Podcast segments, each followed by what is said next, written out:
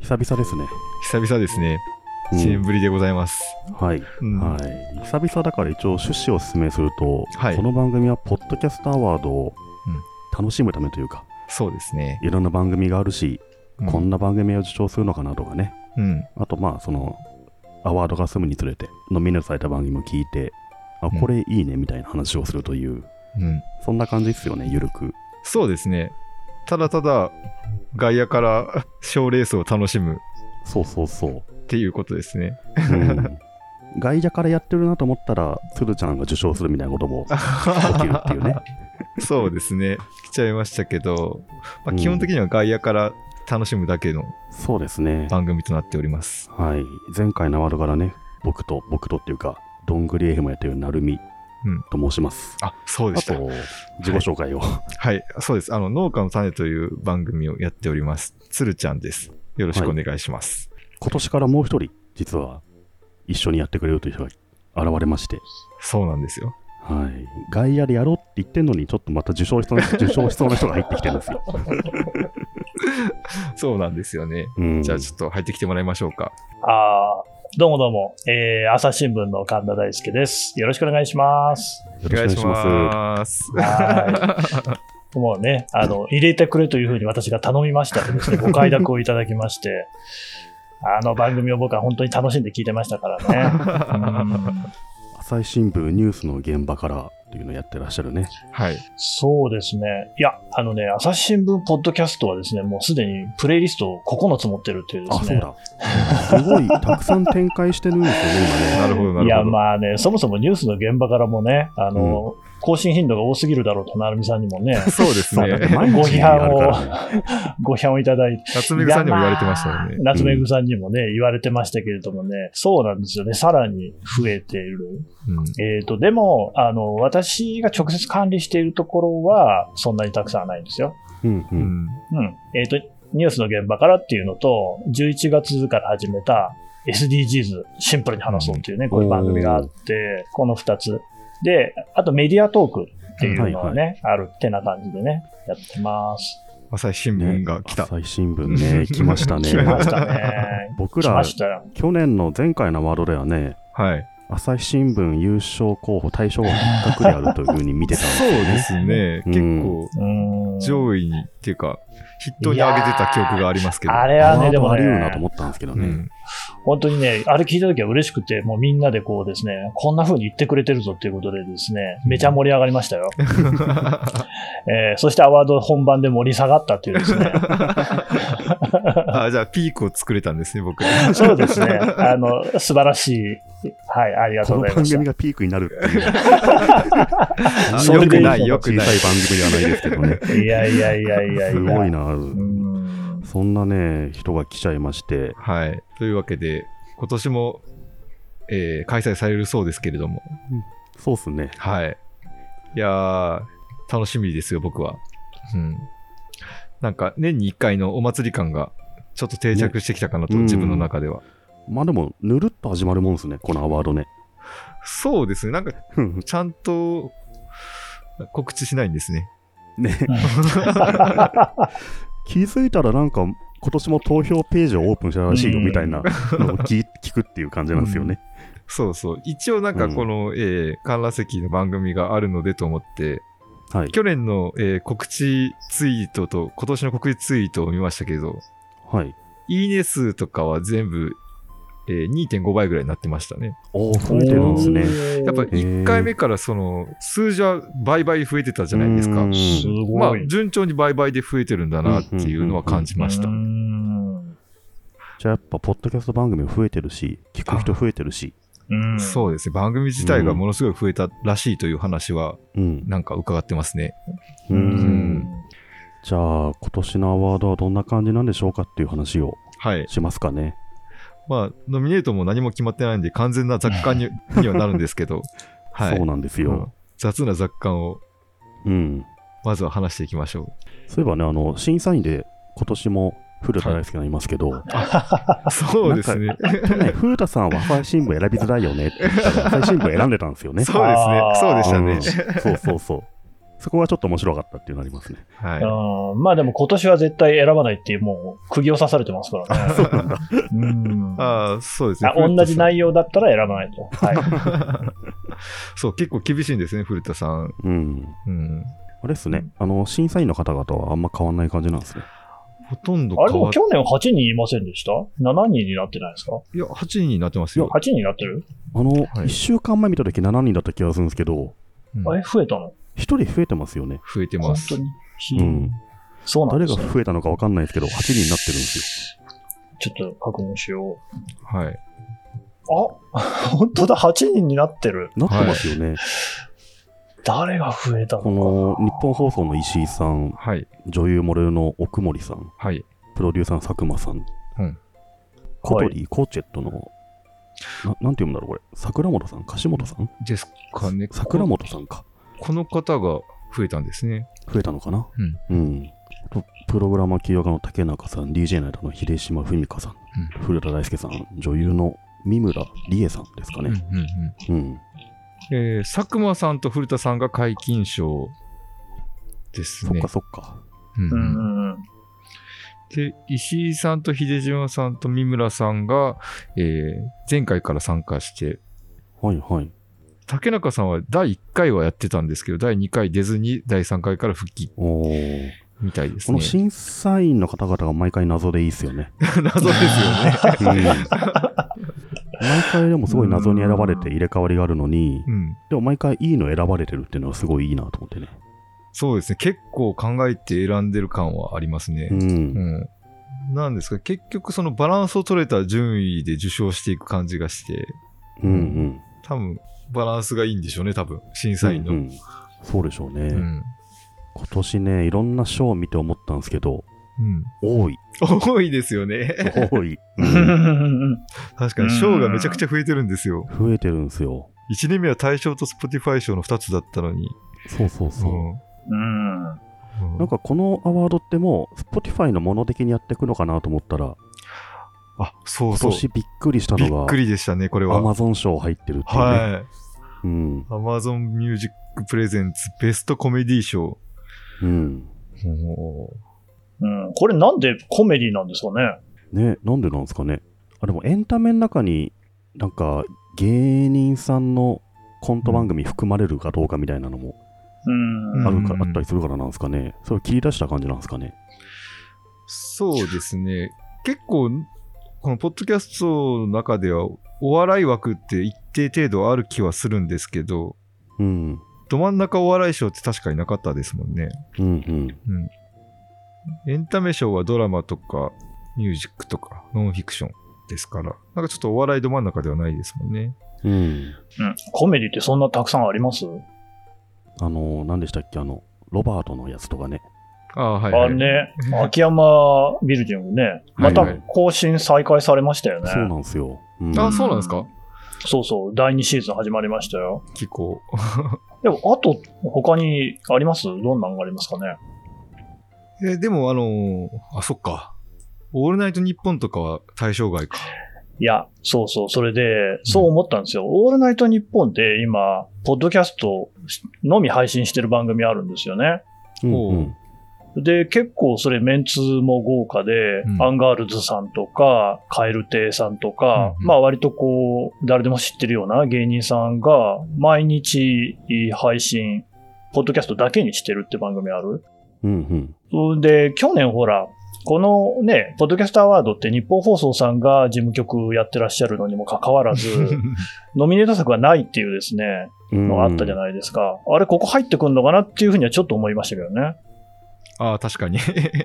うん。そこを取り込もうというアマゾンの魂胆なんですかね。 まあ、そうは言わないですけど、いや、あんまりね、でも、プロコンテンツ以外だと、コメディってどうですか、 いや、でも、一応、界隈は結構あるみたいで、へーうんあの、それこそ、えーオールナイトニッポンとか、えーまあ、TBS のジャンクとかを聞いて育った層の人たちが、はいはい。そのラジオ、同じようなラジオをしたいと思って、あーコメディというか、いわゆる深夜ラジオのオープニング的なやつをずっとやってるような人たちっていうのは、結結構なるほど一定数いますね、確かにそれはいますね。雑談番組やると、ここに振り分けられざるを得ないんじゃないですか。あ、そういうことか。確かになるほど。うんあのテーマなしで雑談しようとすると、ここに入るとかじゃないですかね。ああそうなんですよ。なんで、日本のラジオ業界において結構な層がいる、あの、深夜ラジオオープニング枠。ーはい多はい分。海外にはあんまりそんな大きい枠じゃないと思うんですけど、日本においては結構構。大きいのかなって気はしてました、あれを聞いて、てやってみたいなと思う人は、ここに入るみたいな。うんうんそしたらここかなり分厚いですね。分厚いんですよ、意外と。そうなんだ。うんうわなんならどんぐり FM も下手したらっていうぐらい。あ、確か多分に。ここでしょうね。 あのこあのーベストコミュニティ賞は、う最もコミュニティに優れたポッドキャストに贈呈される部門賞ですなんて、かっこんコメディ、カルチャー、トークなどってあるんですけど、うんカルチャー。まあ、このトークっていうのが、うんまあ、いわゆる我々野良ポッドキャスターがやる普通のポッドキャストだと思うので、そうですうねはん。特別趣旨を持たないうん。場合、一うん般人のポッドキャストがここに入る感じじゃないですか。うんうん。確かに。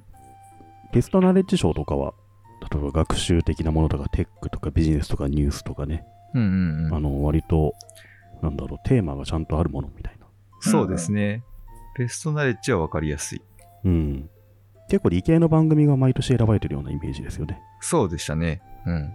今年も結構ベストナレッジ賞に入りそうな、なんか科学系のポッドキャストって、比較的そのアップルさんと Spotify さんでもなんか特集組まれて、ん科学系ポッッドキャストなんて呼ばれ方をしてるみたいなんへで、ー結構いろんな番組が出てきて切磋琢磨している分野なんじゃないかなって気はしますいね。いやー科学系ポッドキャストはすごいですよね。うんあの、今、完全にコミュニティができてるじゃないですか。あ、やっぱそうなんですか。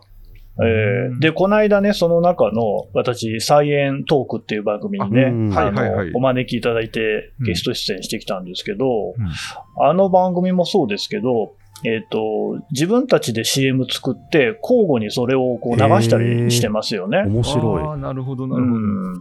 だから、その、明確にコミュニティを持ってるポッドキャスト界隈っい。て、うんいくつかあるんだろうなと思ってるんですけど、科学系はもうその走りというか一番大きいかなっていう。科学系ってば化学系じゃなくて、サイエンスですね。サイエンス。うんうんうんあーそうそう。そうか、そうか。えーお互いなんかそうやって CM 流し合うっていいですね。うん。うん。ここでも、ベストナイト賞って、ニュースも入るから、朝日新聞の番組はこれ入 あるんですかね我々も、そういや、まあそうなんですよね。うんここにね、ここに入ったらでもめちゃきついですよね、やっぱね。であも去年って多分ニュースって枠はなかったので、なかったです。はないいで。すあねの。対象になら対象取るしかなかったみたいな感じですよそね、う去年は。そう。そうですね。なので、今年は部門賞を取るチャンスが増えたと思いますよね。確かに。おうー、んなるほど。まあ、受賞者が増えるのはいいことですよね、賞レーうス。んうん。うんうん。まあでもここ古典ラジオとか、うんゆる言語学ラジオとか、うん。うんあなんか強そうなのいっぱいありますよね。そうですね。今年の台風の目はゆる言語学ラジオかなもっうて。絶対来るでし ょ、あれ。うんあれですよね。数年前から、その、どんぐりリスナーだった方ですよそうね。そうそうそう。お便りくれたりしてね、うん堀本健さんが。農家の種にも出てましあ、たそようね。です。今年は、はい、出ました。あの、対象候補の方には出てもらうってことに なってるので、去年は神田さんに出てもらって、いやいや、一昨そうい年うことなのかは、あの、古典ラジオのやんやんに出てもらって。 ああ、確かおーに出てた。。去年は惜しくも逃してしまったから、今年取ってほしいですね、じゃあね。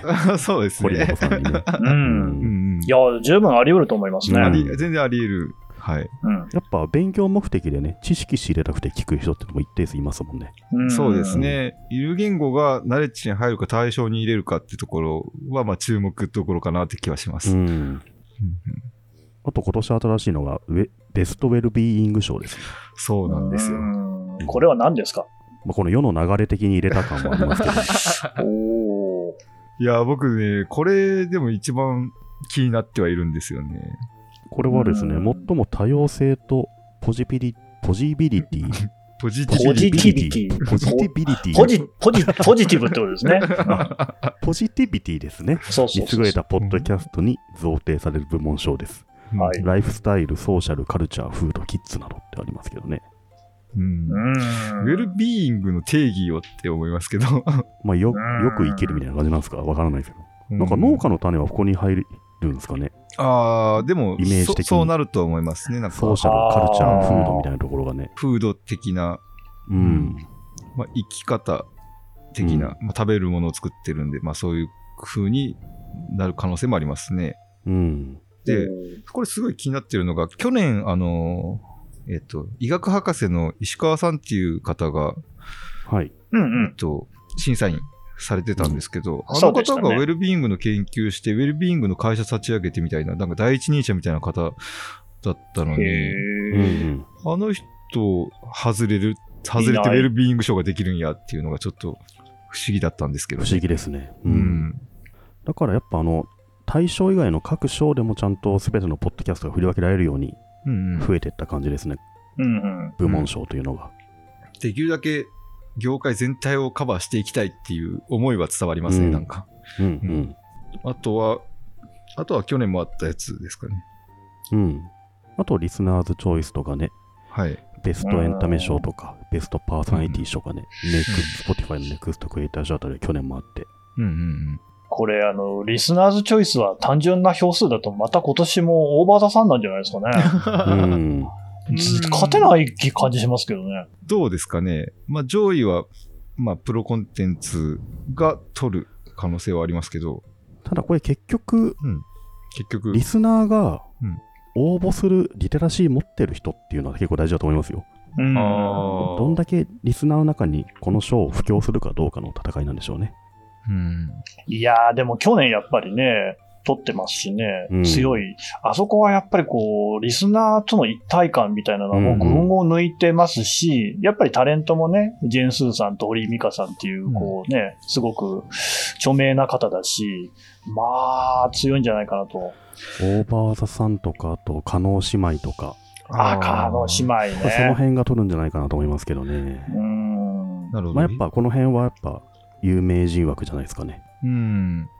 まあでも去年も、その、それこそオーバーザさんみたいなプロの人が、毎週毎週、その、ポッドキャストアワード投票してくださいってことを言ってたんで、ものすごあい、そうなんですね。はい。言っ広告、てた言って広た告、賞自体の広告にすごくなってたとう思うんですよね。ん言ってましたよね。うん。なんで他のプロの方も、毎週告知すればだいぶ、その、うん賞自体の成長にもつながるし、そうです。ね。なので、告知大事ですよ、ほんとね。うん。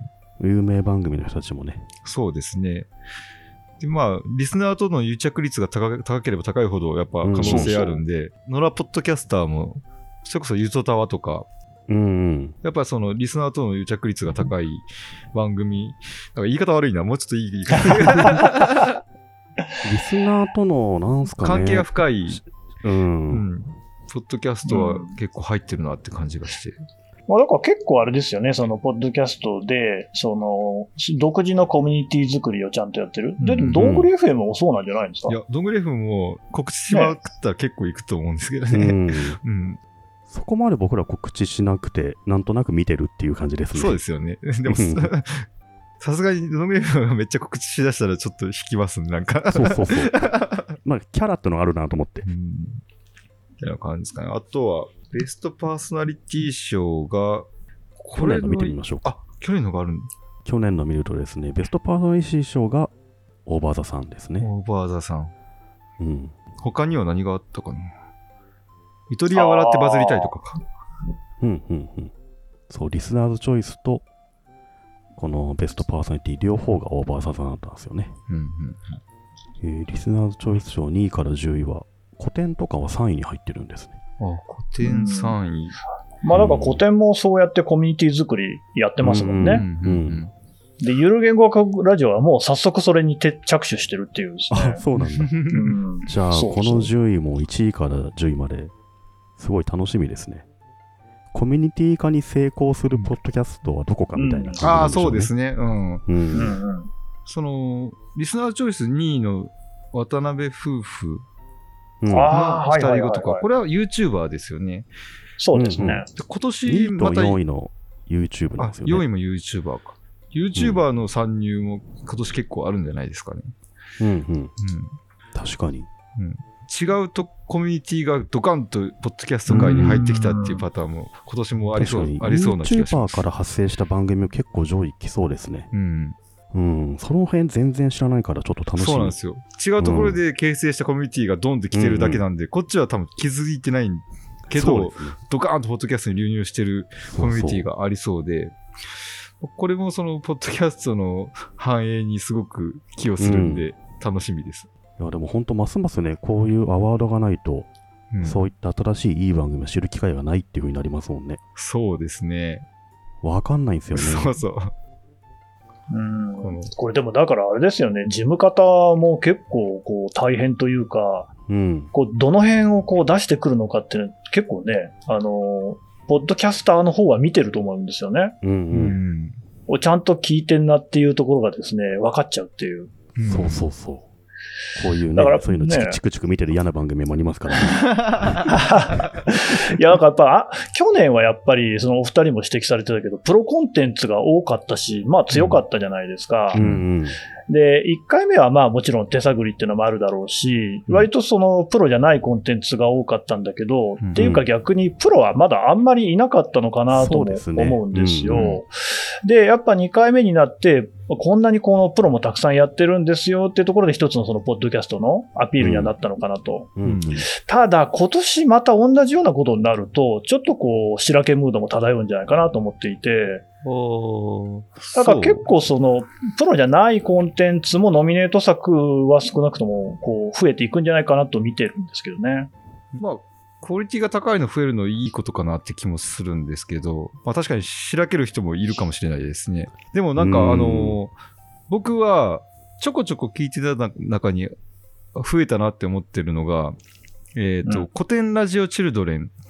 いや、増えましたね。あそうなんですかあのそうそう。あのクオリティで、あのくらい気合い入れてポッドキャストするんだ、俺たちもするんだっていうフォロワーたちが今年結構乱入してるんじゃないかな。まあその一つがゆる言語学ラジオ。間違いないですよね。うんうんめちゃめちゃあの古典ラジオを研究してる跡が見えますよね。研究し尽くして超えようとしてくるフフォロー。ワーたちが結構入り込んでくるんじゃないかなというかすげえ楽しみですけど。うんうん僕はやっぱプロがどんどん増えてほしいなと思うんですよねうんう。うんん。結局プロコンテンツが盛り上がってかつそこでマネタイズが起きないと市場って広がらないじゃないですかあー、うんマネタイズで今言うと絶対そうですね。うん、なのでやっぱプロが入ってきてプロが活動するだけの土壌があるとか意味があるみたいなところは絶対必要なんで、やっぱアワードによってこんなにクオリティが高いものが無料で聞けますというのはとても大事だと思うんですよねうん。なのでまあプロはどんどん増えてほしいしまあ多分上位はプロになると思うんですけどうん。さっき言ったようなちゃんと研究してちゃんとやる個人というのも一部すごいものやっぱ出てくると思うので、うん。うん。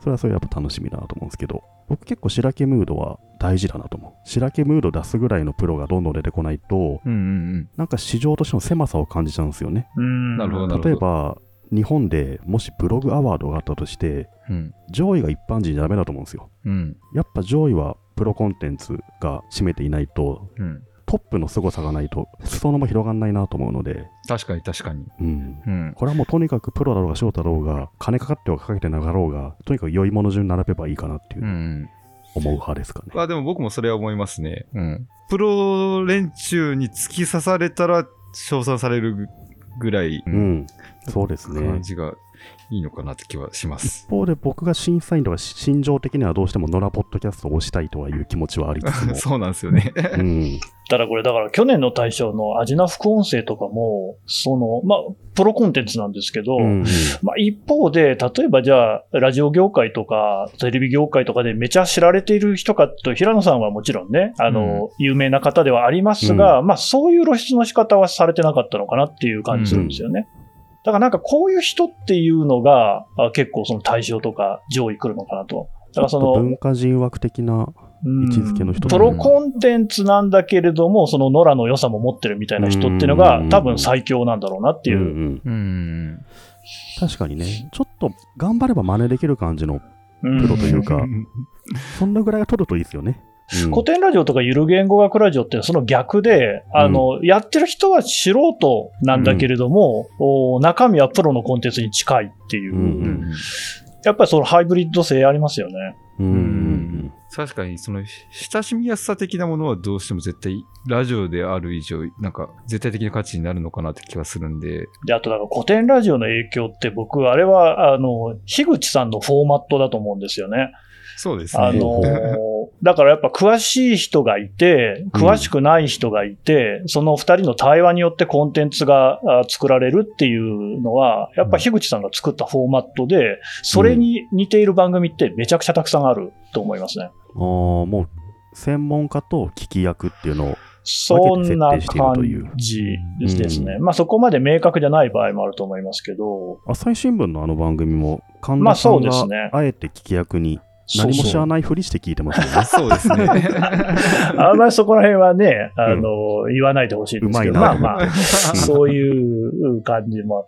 いや、でも僕が、あの、聞いてる中で、例えば、さっきの、あの、科学系のポッドキャストでコペテンナイトっていうのがあるんですけどう、ん大学生の女性が2人でやってるんですけど、宇宙の話してるんですよ。で、うん宇宙の専攻の学生さんと、全然違う文系の学生さんと2人で展開するんですよね。うんうんうんだからそうすると、その、お聞く人の立場に、その、知らない人がなってくれるから、やっぱ入りやすい。うんうんうん。一人で話しているのとかももちろんね、あるし、面白いのもあるんですけど、やっぱ二人の方が、こう、聞きやすいっていう感じはあるのかもしれないなっていうね。やっぱトークの方が入ってきますよね。うん。あの普通に聞いてるリスナーさんが、え、それどういうことだろうっていうのをちゃんと代弁してあげる人がいないと、例えば専門家同士だと、やっぱすごいすごい専門家だけにどんどん話が入入っちゃう。し、一人だとなかなかその他者からの声みたいなの気づかないところがあるので、まあ、第三者の視点をちゃんと入れとくと、まあ面白くなりますよね。話の流れもどんどん違うとこ行く し。大事ですよね。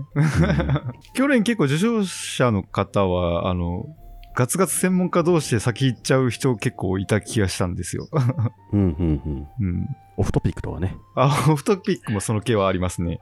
まあでも、オフトピックもあれでやっぱり、草野さんがちょっと引いた立場にいるから、うんまだやっぱ分かりやすいんだと思うんですああ、よ。まあそうですね。それ知はありっます。ているなりに。うんうん結構、やっぱ複数のが番組が受賞する感じなんですかね。うん。なかなか一人ってのはないですね。一人で喋った、対象が一人。あ、まあ確かに。でもうんまあ、あそう、か、一人か。そうだ。たまにゲストいる回がまあそうですあね。ったからか。僕は最近なんか新しい番組で、これ面白いなと思って、全く違うものに出会うというよりは、うんすごい楽しいのはやっぱ友達が始めるっていうのはすごい増えてるんですよね。おー。えなので、まだ見ぬいい番組を探すというよりも、うん今年1年間は、次々始める友達の番組を聞いてて、うーん。それがもうすごい楽しいっていう、ああ、なるほど。なるほど、なるほーど。ううんんまあ、同じ業界の仕事仲間とかも結構始めてて、なるほど。うん、確かに農家もめちゃくちゃ増えてますもんね。あ増えてますよね。 あ、そうだ。だから、農系のコミュニティっていうのも本当に強いというか、広がってますよね。なんか自然発生的に増えていくコミュニティっていうのはなんか面白いですよね。やっぱ農家の種がちゃんとアワードを受賞しすぎてるから、じゃあやってみようっていうふうな、そういういい影響があるんじゃないですかね。それはありますよね。あ、あ、うんあんなやつがやってるんならっていうのは結 構、それで賞取るならみたいな感じでやっぱ、 うん。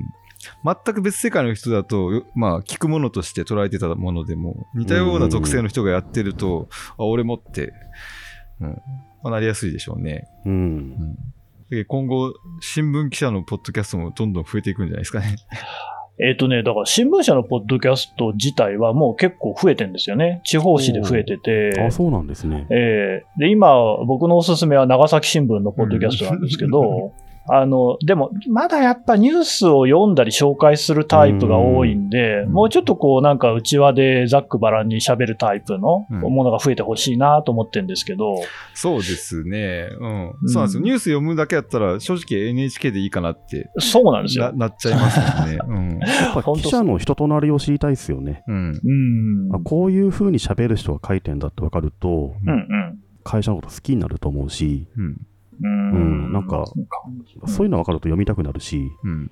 もうね、僕、神田さんって人は昔から知ってるんですけど、ほめちゃめちゃ怖い人だと思ってましたからね。 うえ、なんで知ってるんですかあのやっぱツイッターをすすごく早く始められた記者あさんっあ、あてりいがうとうございのますで。、かなり前かうらツイッター見ていて、まあ、ツイートだけ見るとね、すごい切れ者の記者っていう感じなので、いやいやいやいやいや、とんでもないですよ。っていう思ってた人多いと思うんですけど、ポポッドキャスト聞いて、あ、なんか面白そうなおじさんだなみたいなね。そうですね。そうですね落語家って言みったいなた人だなみ確たかいにな。確だああねー、 それ結構ね、よく言われるんですけどね。ううんからそういうのが伝わるといいのかなと思うんですよ ね、やっぱり。そうですね。ね。本当に人柄が、うん本当出ますよね、ポッドキャストってね。うん。うん、だからほら、ね、今の成美さんのね、周りで始めてる人がすごいいるっていうのが、まあ、ちょっと前のブログみたいになってるわけですよね。。で、多分でもブログよりも、ポッドキャストの方が、その自分伝えられるっていうところがあったり、それこそ SNS って全部、えー、ツイッターは文字の切り出しだし、えーインスタは画像の切り出しだし、みたいなところあるじゃないですか。うんうんで、ポッドキャストはもちろん編集はできるんですけど、こう、声色とか、口調とか、その、そういうのって編集できないじゃないですか。うんうんその辺がなんかやっぱ今までと違って、えーいいところなのかなっていうね。うん確やかっに。ぱり隠しきれないものって出ますよね。いこやれー、がね隠せないですね。面白いですよね、それがね。不思議ですうよね。ん多分僕、家族よりリスナーの方が僕のことを知ってるんじゃないかなって思います、ね。いや、僕も結構鶴ちゃんのことめっちゃ知ってますからそうでねす。よね。うんうん、兄弟構成とかね。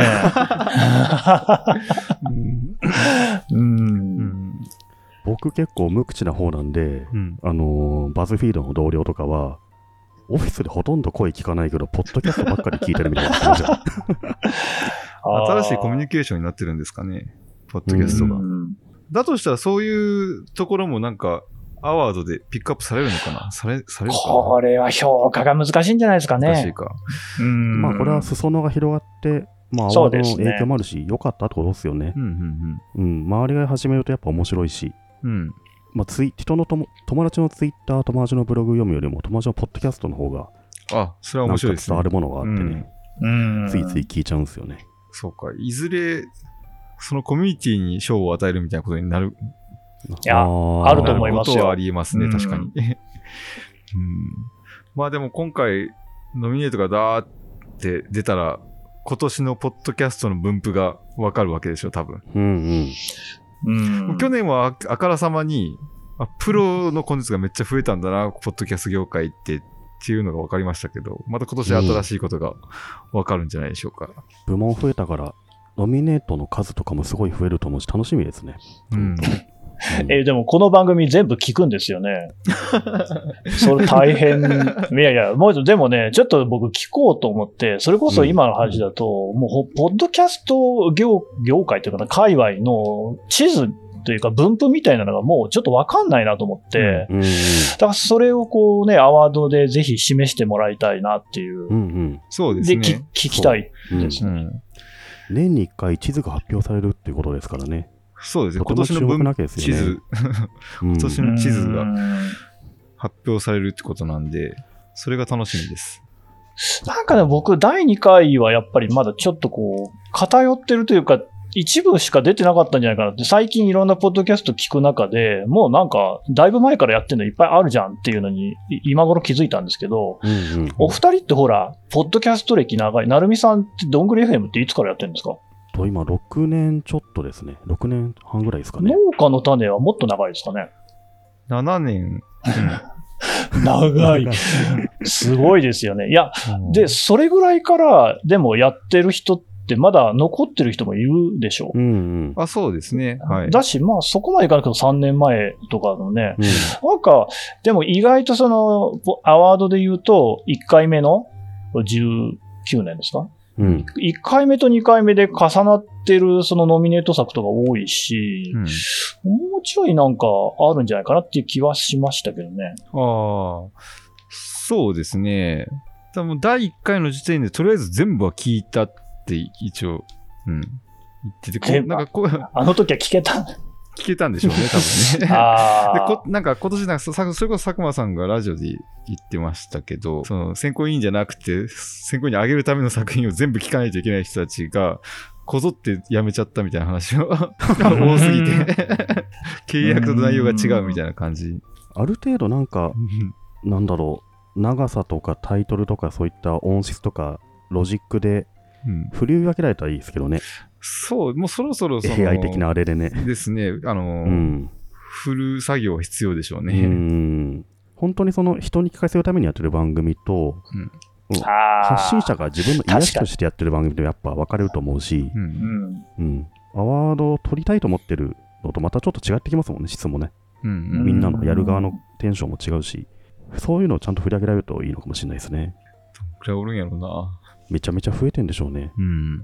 その中からこれ8部門5各ノミネート5作品だから40作品ぐらいうんうん。出てくるわけで、大変っすね。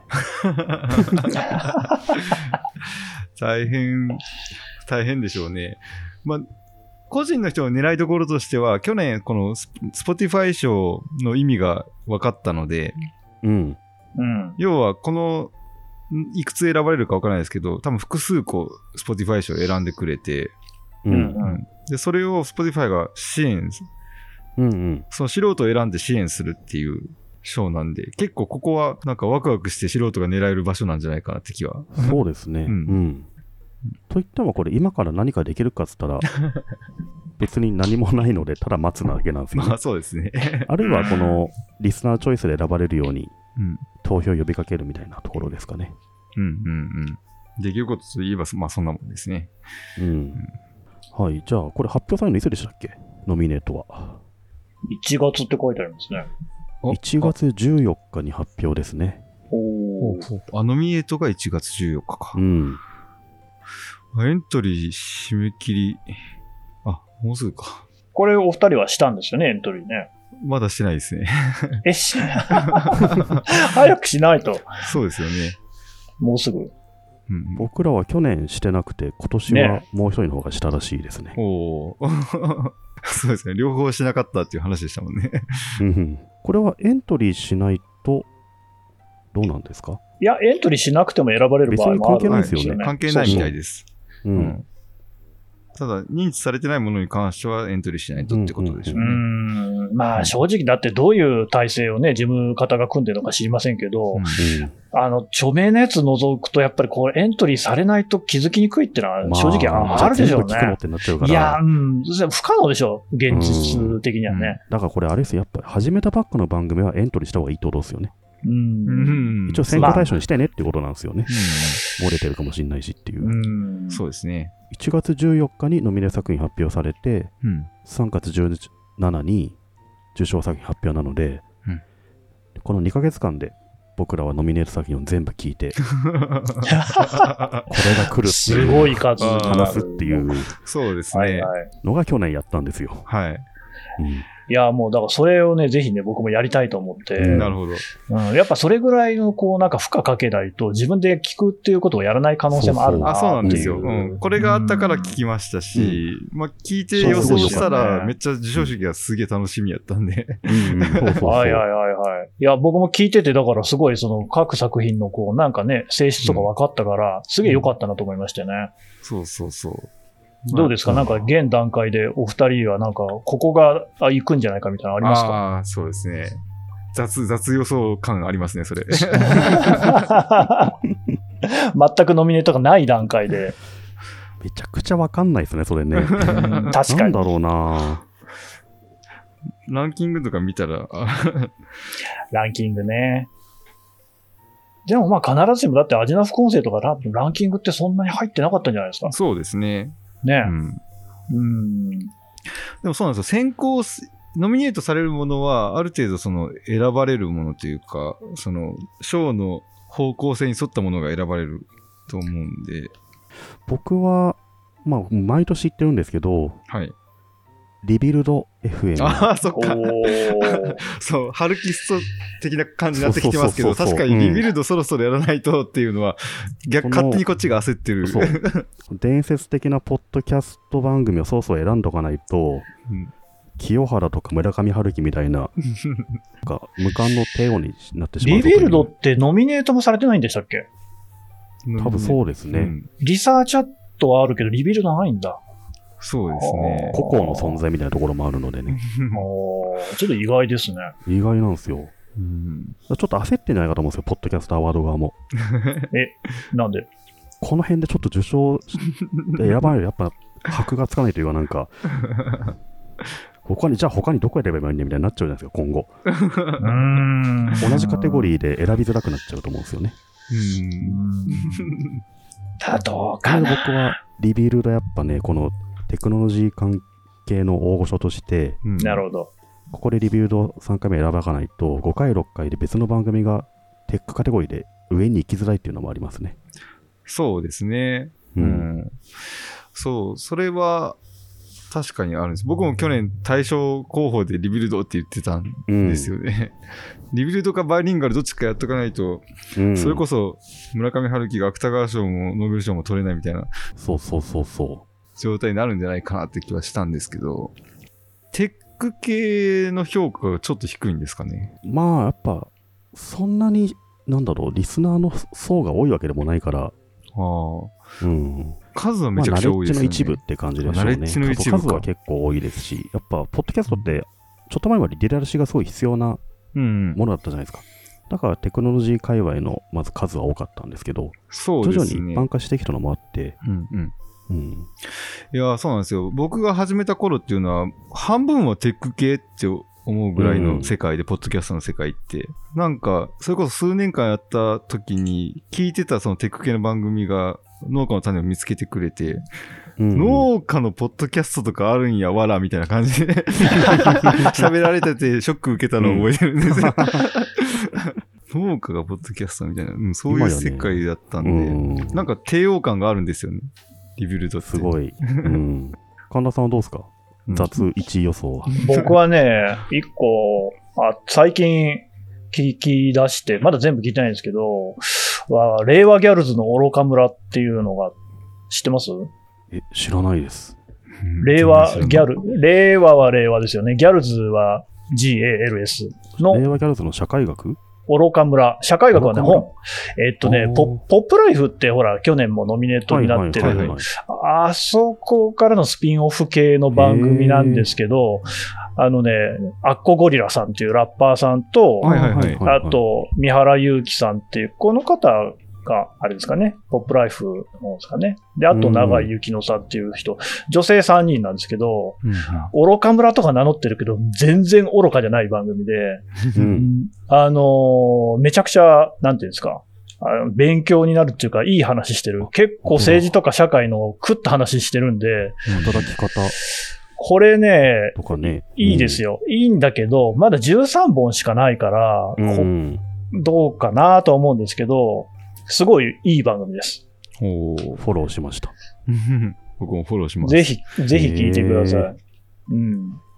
えーっとね、結構その、だから、その、アッコゴリラさんとかも、フェミニストをうんちゃんと標榜していたりとかですね、あと、し元シールズの人とかいたりっていう風に聞くと、ちょっと色ついちゃう感じするかもしれないけど、それがね、今までのこの感じと違う、今までの感じって言うとあれですけどね、あの、すごい自然な感じでね、表現されてるっていうところがね、めちゃいいですね。えーでも、面白そうですね。面白そうですね。ね。タイトルとか見るだけですごい面白そう。そうでしょ文化の盗用ってどういうこととかね。アッコゴリラさんってね、自分の脇毛を緑色に染めたりする人なんですよ。そうなんだそうですね。去年聞いたんで、なんかすげえ必要だなと思いましたけど。そう そう。でもだからなんで女性が脇毛を剃んなきゃいけないのかみたいなね、ところうんを、その緑色にするっていうところで表現するっていうその感性めちゃいいじゃないで すか。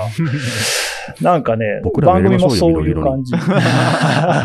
そうそうそうそう。うん。最近聞いた中でこれ良かったですね。そっか、でうも、ん9月から始められて、今13話でね、え13話ので受賞したらすごいですよね。夢がありますよね、すそごれうは。んあとは、あの、思うのは、さっきの科学系でどっか取ってほしいんですよね。うんうんで、あのもう、おランキングの俺は1位に行くぜって言ってる人いて、うんそのなんか、えっ、とね、なん佐々木亮の宇宙話っていう、あ、はいはい。あ、毎日更新してて、しかもへー10分ちょいぐらいで聞きやすい。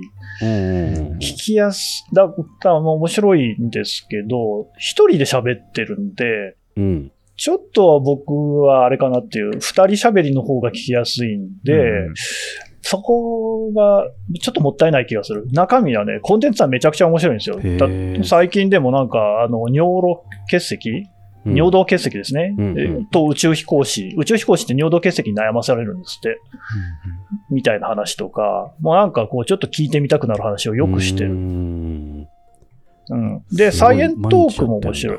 サイエントークね。サイエンントークも面白いし、はいはいはい犬犬猿の中も面白いし、ああ、よく見ますね。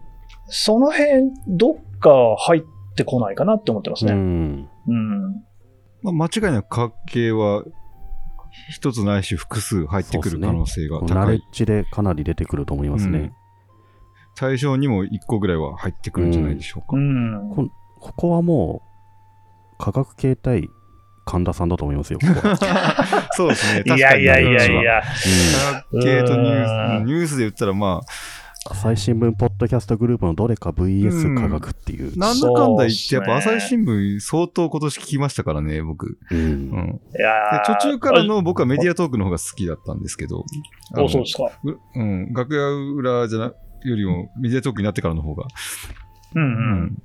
メディアトークね。だからはいちょっとあの、現場からはもうなんか、ぐちゃぐちゃというかですね、もう神羅万象何でもありなんで、少しこうね、やっぱメディアの話はメディアトークだし、うん SDGs は SDGs で切り分けみたいな感じではやってますね。やっぱなんか、プロがプロ同士でその分野について喋るっていう面白さがメディアトークあるんで、うんなんか好きなんですよね。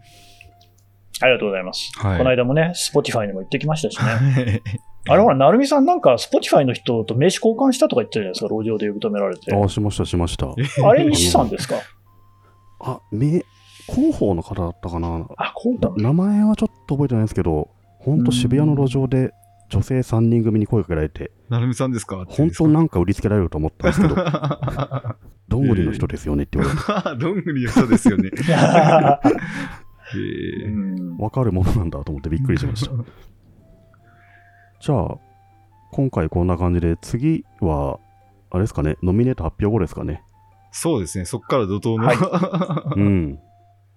そっから怒涛のです、ね。カラーもう毎回宿題持ち帰ってやる感じですからね。 まあ、一個ずつ聞く形になるかな。うん。 そうですね。うん今年神田さん増えてよかったなと思ったけど、ぜまあ一人一人聞く量は関係ないで変わんすね。関係ない関係ない。分担するわけじゃないから。そうですね。そうです 確かに。分担してプレゼンする形も、まあ、ありですけどね。いやー、でもやっぱ聞きたくなっちゃいますよ聞きね。ましょう聞よきます。ねここは聞きましょうよ。ううんん絶対聞きたくやるなっ気ちゃい満ま々ですすね。うんもうどれだけすでに聞いてるやつが入ってるか入ってないかぐらいのね、 勝負にはなってきますよあーそうでね。うんうんうんうん。そうですね。まず、ノミネート発表で盛り上がれそうですね。うん。楽しみ。なんだろう、最終発表はライブ配信したいですね、もうね。お副音声やりたいですねおーいいですで、ね。副音声しながら、神田さん選ばれたみたい なね、なんかいやいや、ドラフトのシーン映ってるみたいな。 なるほど。まあまあまあ、うね、んそんなのがあるといいですね。面白そうです。はい。 じゃあ、そんな感じで。こんな感じですかね。はい。はい。終わり方もよくわ からない。 1月締めの言葉もないから。ぬるっと終わる。ううんん うんもうこのままい良きところで切っときましょうか。はい。はい。あ